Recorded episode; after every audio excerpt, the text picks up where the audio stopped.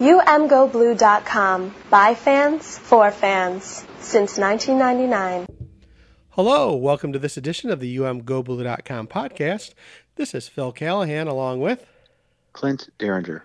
And today we're going to sift through the, the debris of Michigan's 35 to 16 Citrus Bowl loss to Alabama, talk about some of the changes in the staff and the team, and uh, compare thoughts as Michigan heads into this very important off season. Well, Clint, it's been a few weeks. You've had some time to digest. What are your thoughts uh, considering Michigan's uh, performance in the bowl game versus Alabama?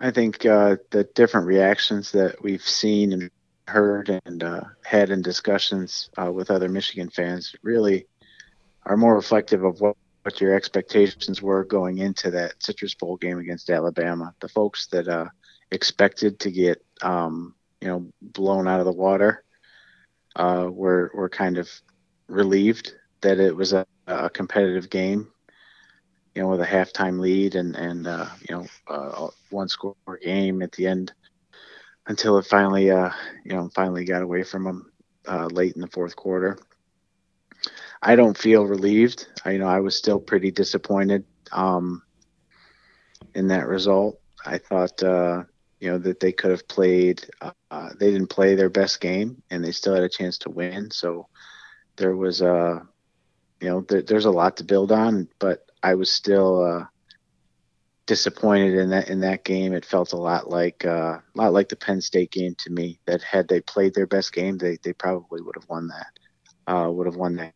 game, and that's uh, that's the end result feeling for me. So, um, of course, I, I expected them to play, you know, relatively well going in. So my disappointing feel is really more in relation to what I expected going into that game. So, um, you know, that's, you know, it, it is what it is that, uh, you got, you got to tip your hat to, uh, just the talent level and, and the, the coaches at Alabama, of course. Um, but Michigan showed they can, uh, can at least compete at that level. I think some folks, um, given the results against Ohio State the last couple of years, some folks are starting to wonder whether they were in you know in the same league uh, talent wise as as those programs and uh, while they are a, a, step or two behind I think they at least showed that they belong in the same in the same conversation but they uh, they just can't afford to make the types of mistakes uh, that they made and and and give up again uh, too many explosive plays on defense to uh, to be able to actually win the games against the against the big boys. You know, I think you made a good point. You know, they they played better than many people expected, but not as good as I hoped they would play. So, you know, one of the reasons I, I went to this game was I wanted to see how Michigan looked on the field compared to Alabama. And even Alabama in, in what they would say is a down year, it's it's still Alabama. They're still, you know, top tier talent. So my thoughts when I was there, um, watching them on the field before the game, um, I was struck by how fast some of Alabama's players were. I was really impressed by how quickly and how fast their defensive linemen moved around. And I got to tell you, I had a really bad feeling, um, you know, when the game started because I had watched Jerry Jeudy in, in warmups and he was just amazingly quick. So when they broke off that, you know, their first offensive play of the game, I was like, oh, here we go off to the races, right? But then Michigan really stood up. And, you know, what what gives me hope is for three quarters, Michigan took every blow that Alabama could deliver. And, and like you said, if Michigan had played better offensively, um, I, I think they really had a shot to win this game and to, and to really make a statement nationally. Now, you know, I, I think it's, you know, what do you want to focus on? Do you want to focus on the three quarters that Michigan, you know, stood toe to toe with Alabama? Or do you want to look at the, the fourth quarter where Alabama pulled away? I, I think the, the thing that I took away from, from just, you know, seeing the guys match up player to player is that Michigan is still a few players away from, from being able to match up and beat a top tier team. And even with that said, um, you know, you had that that really interesting call go against the Michigan defense, right? And I'm not saying Michigan lost because of that game, but when you're when you're an underdog, you need kind of everything to go your way. You need to play your best game. You need the calls to at least break even. And and that was a huge turning point. I mean, you know, here you had an opportunity to stop them and and you know, they might have punted or kicked a field goal and they came down and scored and, and it pretty much just erased um, all the work that Michigan had done in scoring field goals to to really dominate Alabama. But again, you know, when you're a team like Michigan playing a, a power like Alabama, you can't leave points out on the field, and that's how I felt when they were when they were kicking field goals. You know, you you have to you have to score when you have the opportunity. So, I think the biggest thing that surprised me is that, you know, except for the Ohio State game, the Michigan offense had really been surging toward the last half of the year, and um, definitely didn't see a, a great performance from Shea Patterson, and um, you know I, I, think that was one thing that I that I was really disappointed by. Yeah, and there was a kind of a a, a slow turn feeling to that game. It seemed like uh, Josh Gattis had a really great uh, game plan going in.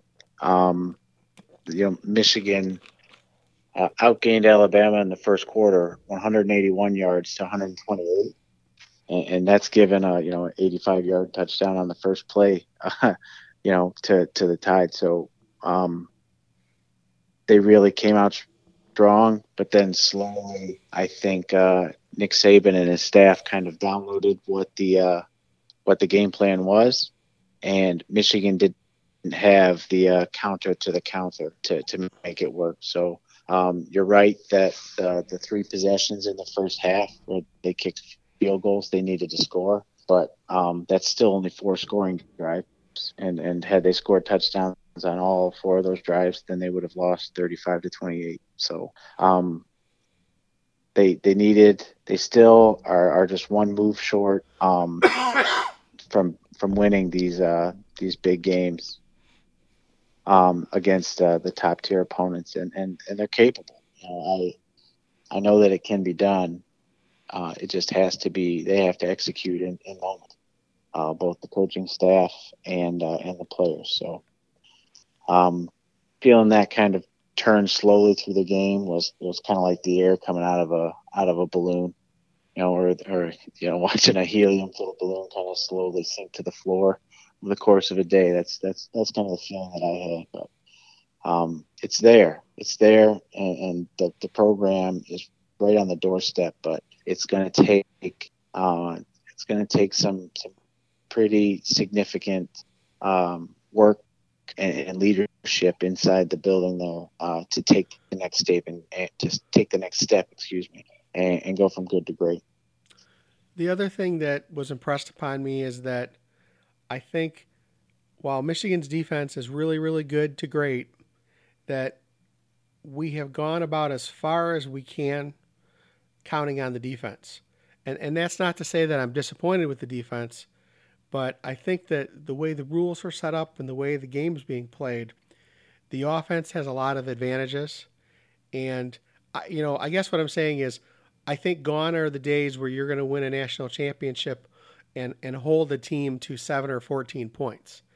Um, you know the way the rules are set up, the way the offenses are, are set up. You know the defense, I think, is at a championship level, meaning that you know they're they're they're very very good to great. It's the Michigan offense really needs to get in gear and, and play at a higher level for Michigan to get over the top. Yeah, I I, I tend to agree with you. Um, throughout the course of the season for sure. And I certainly would have said that uh, over the last couple of years, certainly in 2018. Um, but this, even again, I, I drew immediate comparison to uh, to the Penn State game, and, and there were some frustrations on offense in that Penn State game also. But really, what what drives me crazy, even now looking back, are the big plays to to KJ Hamler. I mean, the defense played so well in that game, minus you know four snaps of the ball. Right? I mean that that that was an absolutely dominating performance.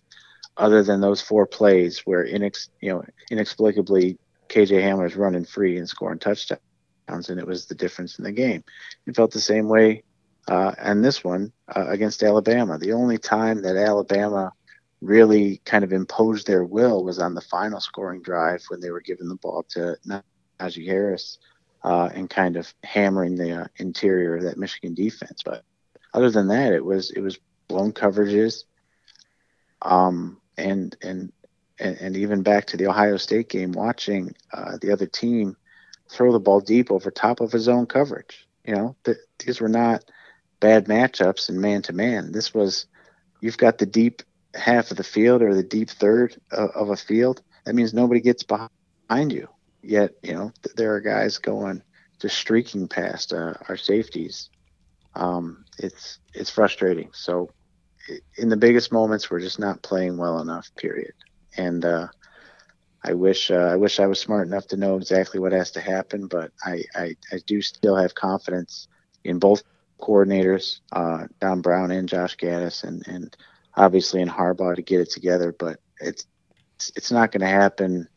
You know, it's not going to happen by wishing and, and hoping. You know, there's there's some work that's got to happen, and, and I still think that there's uh, somewhat of an it factor uh, or, or leadership factor from the player level that uh, that's missing. That that we still don't have that guy that steps up and makes a, a critical play in a big moment um, reliably. And, and, once we have that, once we've got that guy again, and uh, once the staff can start throwing the counter punch to the uh, to the counter punch against the best uh, coaching staffs in the Big Ten and nationally, then um, the the sky's the limit for the program. But you know that that hasn't happened. We have to see it, um, and and I think we'll see we'll, we'll be able to pick it up when uh, when those things have changed. But uh, 2019 was not the year that they took that step forward, and that's what I hoped it was going to be.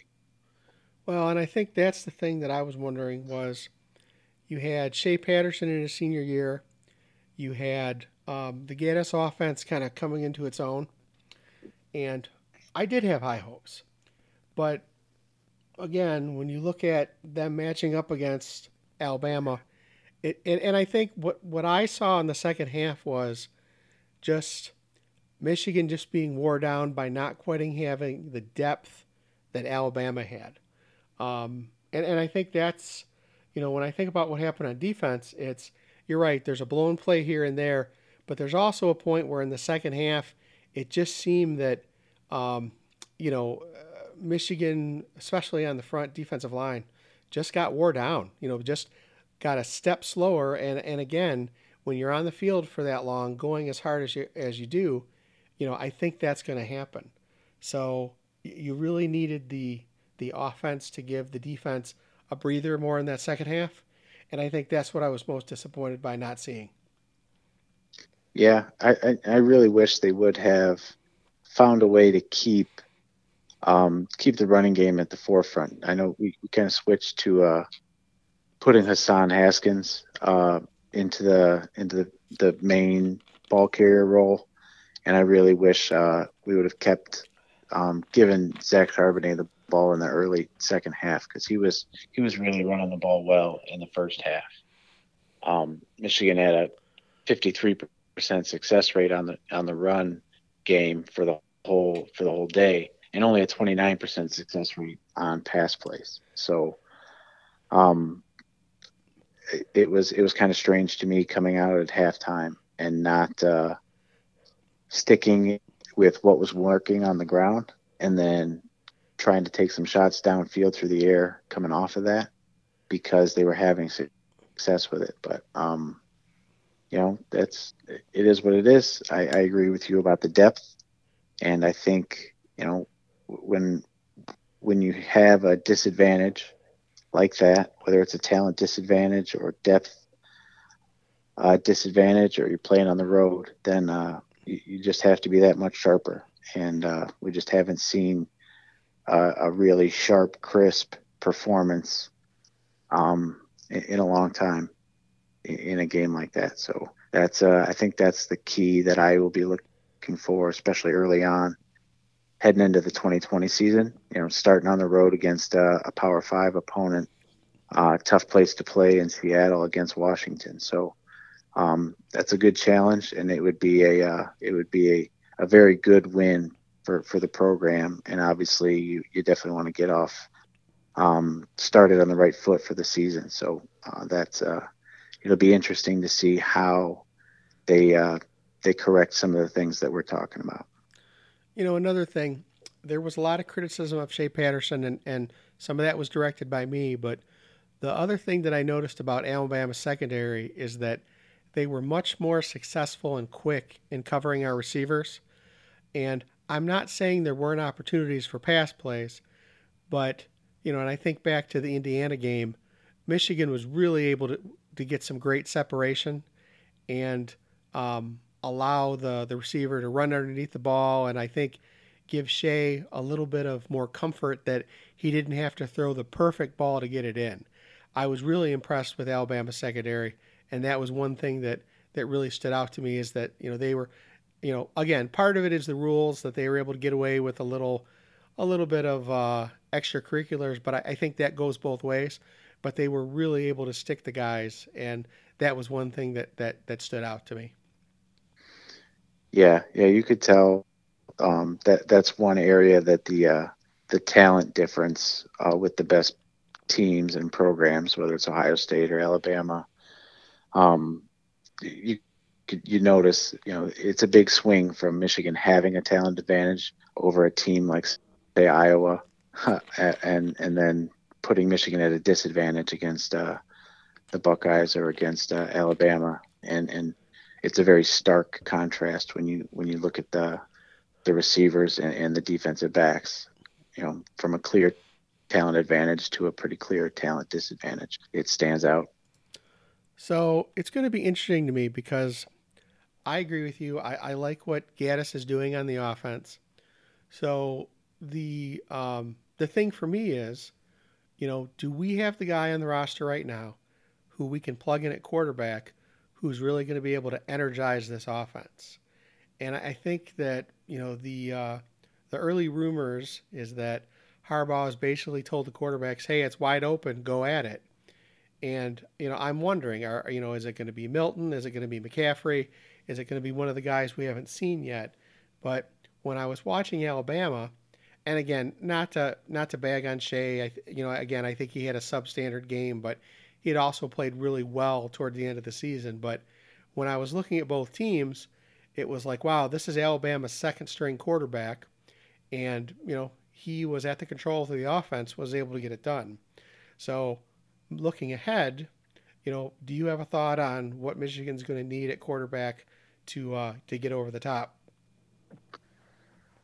Well, I, I I tend to take Harbaugh a little bit at his word from Big Ten Media Days uh, this summer with the plan was to get Dylan McCaffrey much more integrated into the offense early in the season before he had the concussion um, in the third game against Wisconsin. So um, I think that the team and the program and the coaching staff have seen uh, some things from Dylan McCaffrey that we haven't when he's been able to get into games in mop up duty um, in a big win or, or you know from way behind like he was against Wisconsin. I still, when they made the switch to McCaffrey uh, against Wisconsin, it is kind of hard for me to believe that it was uh, that he wasn't going to stay in there. I mean that that he may have taken over the starter's role at that point before he got hurt, and then uh, when Patterson came back in, they found some success down the field throwing the ball to Nico Collins, and uh, you know Patterson never never really gave the uh, back up. Um, so so that it is what it is. But I don't think that we've seen everything out of McCaffrey that the coaching staff has seen. So um, I do think that that the guy is on the roster. Now, with that said, I I I just I can't wait to see in the spring Joe Milton throwing all of the different routes um, in this offense. You know, I, I think that guy's got more arm talent than I've seen at Michigan um, in person ever. You know, and and I I've been watching you know, since uh, since the mid '90s. So I, I've never seen uh, anybody with the arm talent that that I see from Joe Milton. So um, if he has a uh, a command of the offense and, and can be a a good steward uh, of the offense and really command the huddle,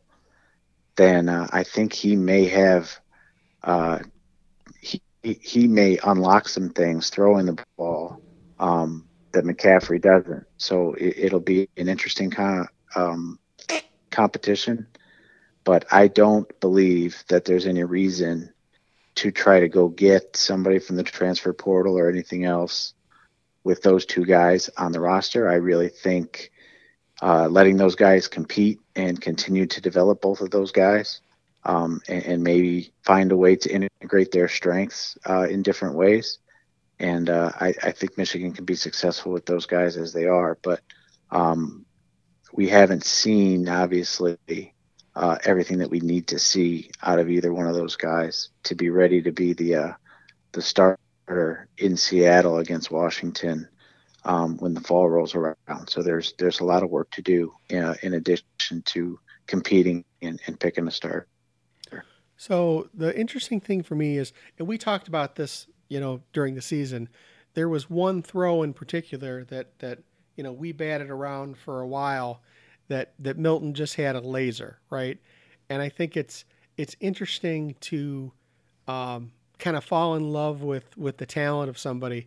But I think you make a great point. You know, we might you know be curious about Milton, but as you pointed out, McCaffrey seems to have the the heads up from the from the coaching staff, so you need to take that into account.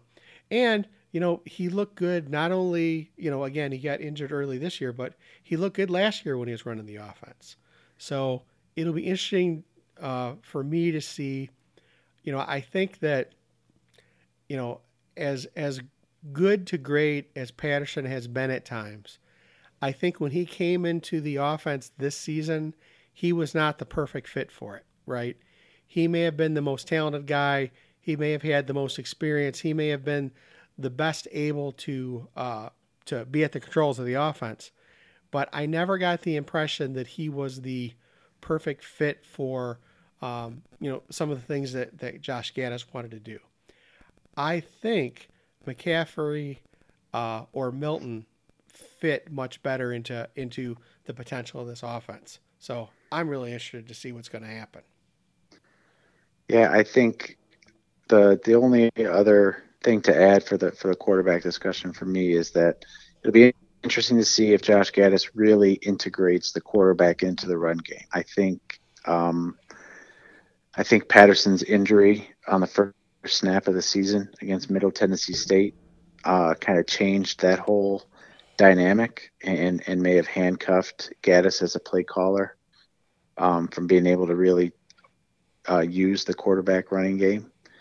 Um, it could be that early on in the season, Patterson just wasn't making the correct reads in some of those option situations. So uh, I, I, am interested to see in the spring and then early uh, in the fall to see whether um, the quarterback rushing attack is is going to be a piece of this offense um, to a level that's that's more than than what we saw this year with Patterson. And if not, then uh, then I, uh, it'll be interesting to see how he's going to um, how he's going to try to get uh, all of his different uh, weapons spread out over space. But I think um, I think the quarterback is going to play a bigger role in the run game, whether it's Milton or McCaffrey, um, going into next year. So we've also had some changes on the coaching staff. So it's going to be interesting. Which coach do you think that Michigan is going to miss the most, Clint? out of the guys who left? I think they will feel the loss of Chris Partridge on the recruiting trail more than anything else. I, I, I think when they bringing in Shoop, uh, a, a, former defensive coordinator at multiple Power Five programs, um, he's he's certainly overqualified to be the safeties coach. So from a from a position coach and on that defensive staff, I think they filled the positions very well in terms of uh, technical coaching. Um, but Partridge on the on the recruiting trail and some of the connections that he had on the East Coast, um, and and his work ethic uh, and and ability to hit the work the recruiting trail hard uh, and relate to high school players, being a former high school head coach uh, recently at a big time program. I think that's where the the biggest difference is. Uh, you know, with that said, um, there's been a lot of praise for Brian Jean-Mary, uh, the the coach that we brought in from uh, Charlie Strong's tree. I mean, most recently at USF uh, with Charlie Strong.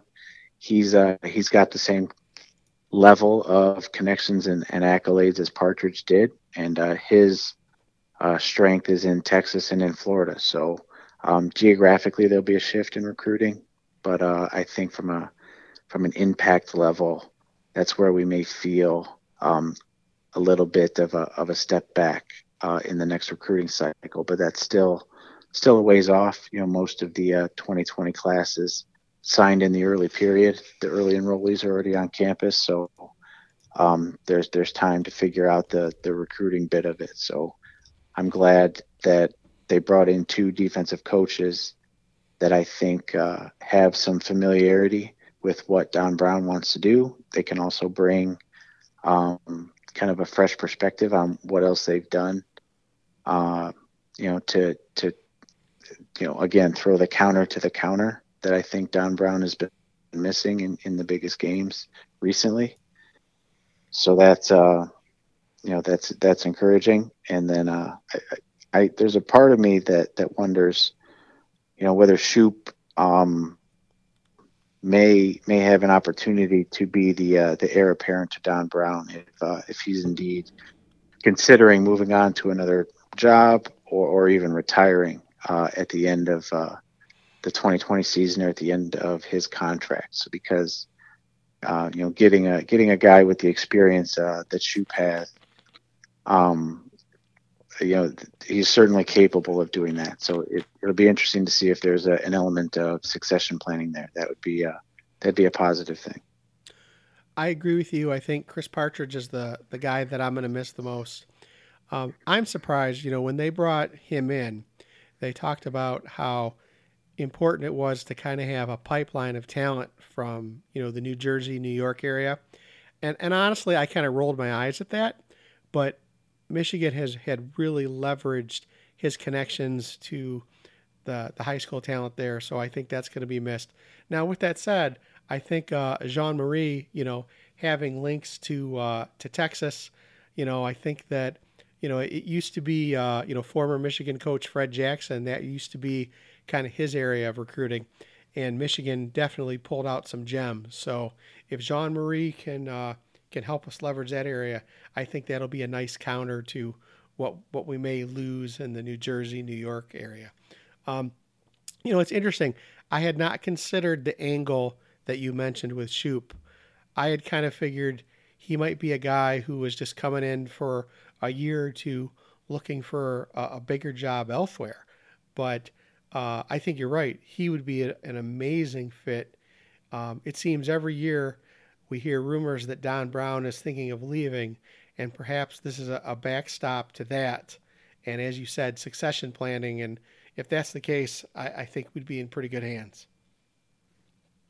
Yeah, yeah, that that defense that Shoop had in 2018 um, at Mississippi State was was just absolutely killer. I mean, uh, that you know the Devin Bush, uh, Rashan Gary, Chase Winovich defense was number two in the nation in SP plus, and uh, number one that year was Shoop's defense at Mississippi State. So, um, the there's there's a lot there. Uh, he's he's worked uh, with Don Brown in the past, you know, so there's a lot of similarity there.